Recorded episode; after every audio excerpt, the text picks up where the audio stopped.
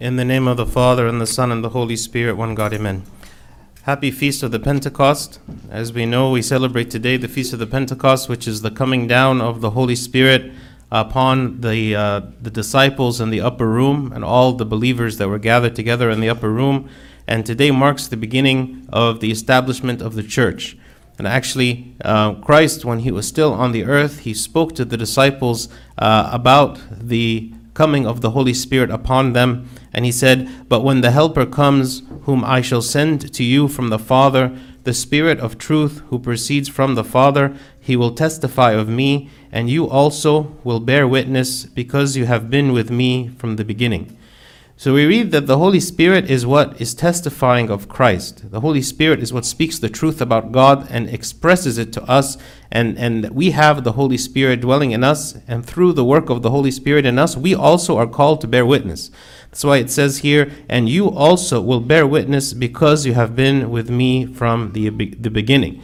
So when the apostles began their ministry on the earth, they went throughout all of the world and they began to bear witness of everything that they had experienced and seen and saw in Christ, and they did so with the help of the Holy Spirit working on in them. We also see how on the very first day, the Pentecost day, that immediately after the receiving of the Holy Spirit, St. Peter goes out and he preaches a sermon where 3,000 people are converted. And this is him bearing witness. This is the work of the Holy Spirit working in him to bear witness of the truth and the good news. And actually, when we read through the sermon that St. Uh, Peter gave, it's actually a very good model for us to, to of how we also should be bearing witness. How is it that I should bear witness to Christ in the world? How should I share the, the Orthodox faith in the world? How do I evangelize to other people? Actually, we're going to read through his sermon briefly, and we're going to go through it and understand a very good model and structure for how is it that we should bear witness, just as Christ said that we should do after receiving the Holy Spirit. So we start reading in Acts chapter 2, verse 22. It says, Men of Israel, Hear these words Jesus of Nazareth, a man attested by God to you. When he's speaking to the people, he's, he's, he's, he's indicating that Jesus Christ is a man. He is a man and he lived as any man, fully man, living in the world, and he has a name, and actually he was a historical figure. So people knew who he was talking about. Right? He, he lived a fully human life. And because he was fully human, he was able to offer us salvation, being also God. He was God and human at the same time. So, so he pointed to a person that they had already known, that they already heard of, that they had already seen. Then he goes on and he says, By miracles, wonders, and signs which God did through him in your midst, as you yourselves also know. So, so now he's indicating the divine aspect of Christ. So first, he's speaking about that he is a man attested by God to you, and then he says, "But look at all the things that he was doing. He did miracles, wonders, signs, and which God did through him, and you yourselves have seen it. Right? He did more than any human could do."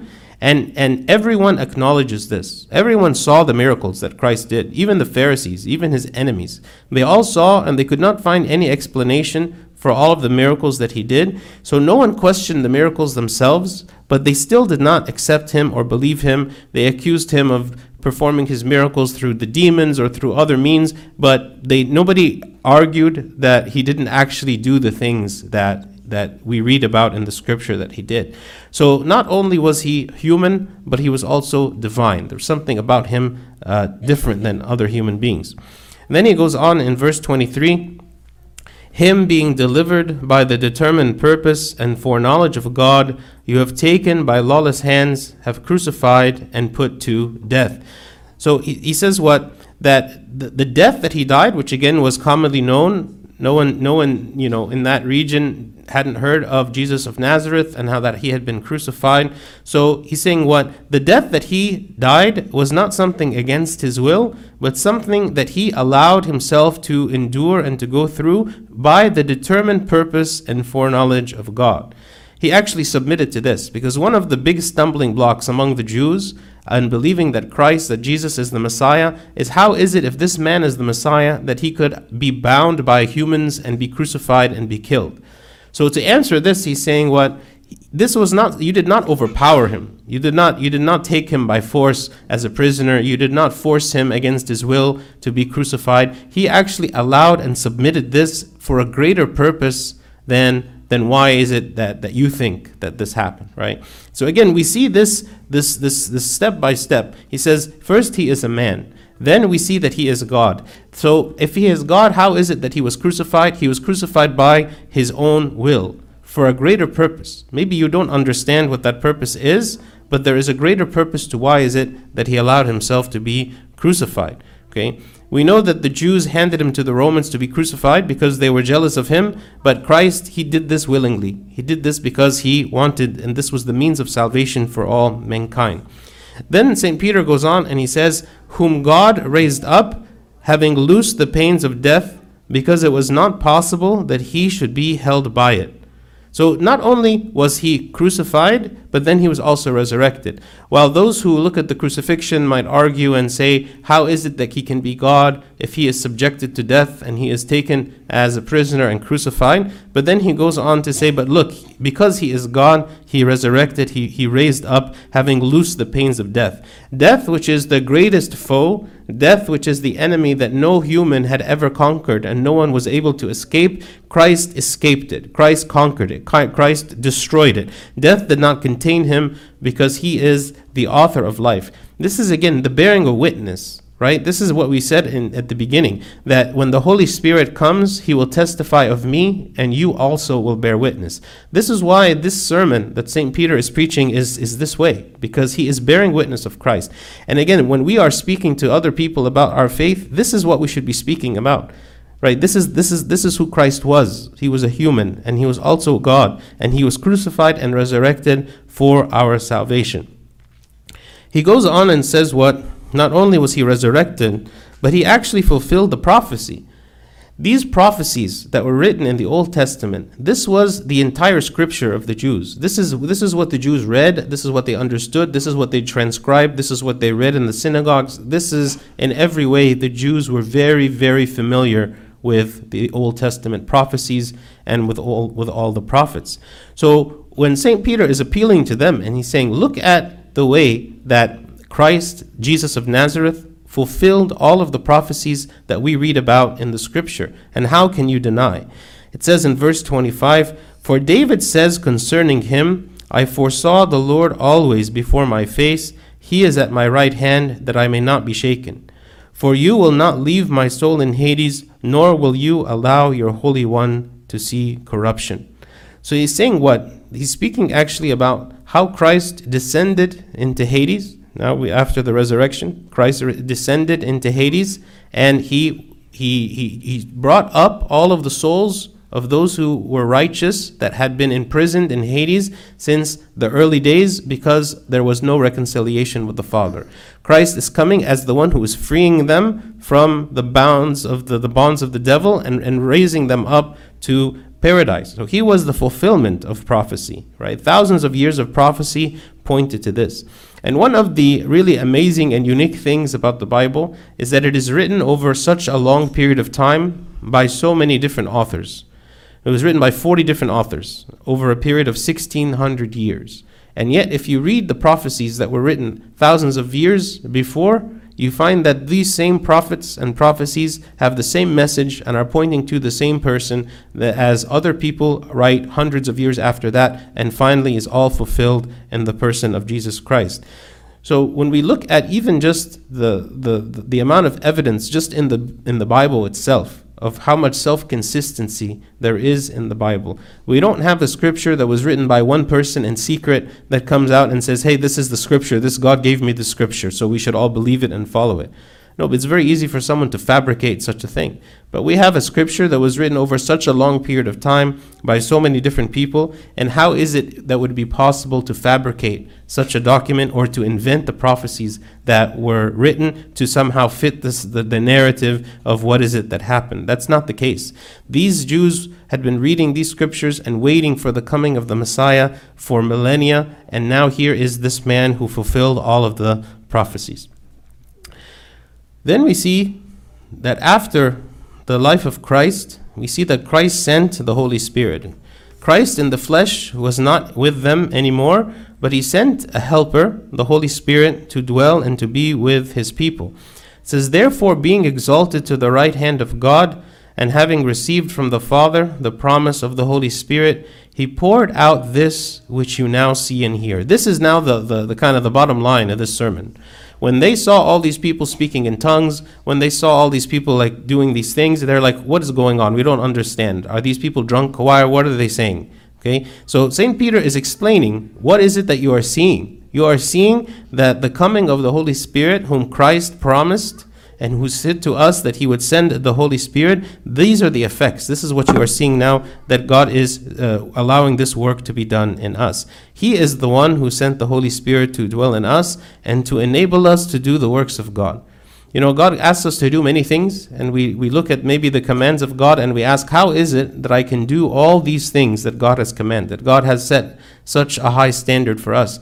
And yet the answer is through the work of the Holy Spirit. God Himself is enabling us to do according to His will if we turn to Him, if we ask Him to help us, and we struggle to reach this through His help, we can, uh, we can achieve it. So, this is kind of the model, right? We start out with Christ as a human, and He was also divine. And, and, and, and we look at his life and everything that he did. We see that he was he died, he was resurrected, uh, we see that he was the fulfillment of prophecy, and we see that he sent us the Holy Spirit. So now, after St. Peter preached this message of everything that was, you know, about the life of Christ from the beginning to the end, he now starts to speak about, well, what is our responsibility now having known that this is true? Having known that this is now like the reality of what's happened, what is it that I should do? And he first speaks about repentance. He says, Now when they had heard this, they were cut to the heart, and, Saint, and said to Peter and the rest of the apostles, Men and brethren, what shall we do? Right, so they're saying, okay, well, we believe what you're saying, but we don't know what to do. What is it that we should do now based on this new knowledge that we have, this understanding that this man, Jesus of Nazareth, was the Messiah and he came and he is God? Okay, and it says what? Then Peter said to them, Repent Right? This is the first step that he told them to do, to repent. You know, now knowing the truth, I repent. And this is the most important thing. You know, we maybe we attend liturgies and listen to sermons a lot and attend Bible studies and so on. And in all of these messages and all of these events that we attend, there's really the one central message, which is to repent, to accept what is it that God is speaking to us, to submit to His will, to, to change course, and to have hope and faith in Him that He is kind of our sufficiency, that He is everything that is good, and that we should leave sin behind. And, and when we receive these messages, really, what, what is it that we are going to do with these messages? That is the most important thing. And then the next thing He told them is what? And let every one of you be baptized in the name of Jesus Christ for the remission of sins. This baptism is a true act, like a true sacramental act that we are doing to receive the the kind of the to put on Christ to, to die and to be resurrected with Christ just as Christ died on the cross and was resurrected again. In baptism, I allow God to wash away my sins and I make a commitment to submit to His will. Baptism is an action. You know, sometimes when we when we say that I'm repenting and I repent, sometimes maybe all that is is just kind of a feeling I have inside of myself, like I feel sad or regret. But what is the the action that I take based on that feeling? What is that? What is this? The, the like real world steps that I make based on that feeling that I have inside of me, which is like regret or feeling like I'm astray or doing something I shouldn't be doing. What is the response, right? And here, baptism is the response. He's saying, don't just repent and that's it. Repent and be baptized. Repent and do some spiritual work, right?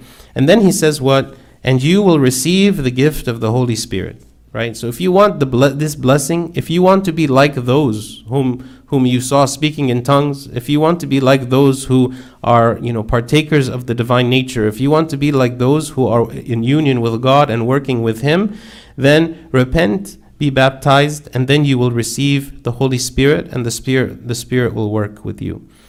But one important thing to understand about this is that the Holy Spirit gives, but the Holy Spirit also asks of us right? The Holy Spirit gives us gifts. The Holy Spirit gives us consolation. The Holy Spirit directs. The Holy Spirit guides. All of these things. But the Holy Spirit also asks us, it convicts us. He convicts us of sin. He says, You are living in a certain way, and I want you to change this way. I want you to go a different direction. And then He says, Will you do it? Are you going to do this? Are you going to accept to change the direction in your life, or are you going to continue walking in the same direction that you have been used to? So, receiving the Holy Spirit is both a gift and a blessing, but it is also a responsibility that we are being asked to use the Holy Spirit to, to walk in a new path, in a new direction in our life. And God is calling all of us to this because He goes on in verse 39 and He says, For the promise is to you and to your children and to all who are far off, as many as the Lord our God will call. Saying this is a, this is a promise to all people. This promise of the Holy Spirit to be a guide, to be a comfort, to be a help for the work of salvation is a promise for everyone. But that doesn't mean that everyone is going to accept this gift. Doesn't mean that everyone is going to work with it. Doesn't mean that everyone wants the work of the Holy Spirit in their life. We don't just look to the Holy Spirit to give us the blessings that we seek, we, we, we look to the Holy Spirit to be a Lord over us, to, to be a master over us, to submit to the will of God, and not simply to use the Holy Spirit as like a tool to get what it is that we want.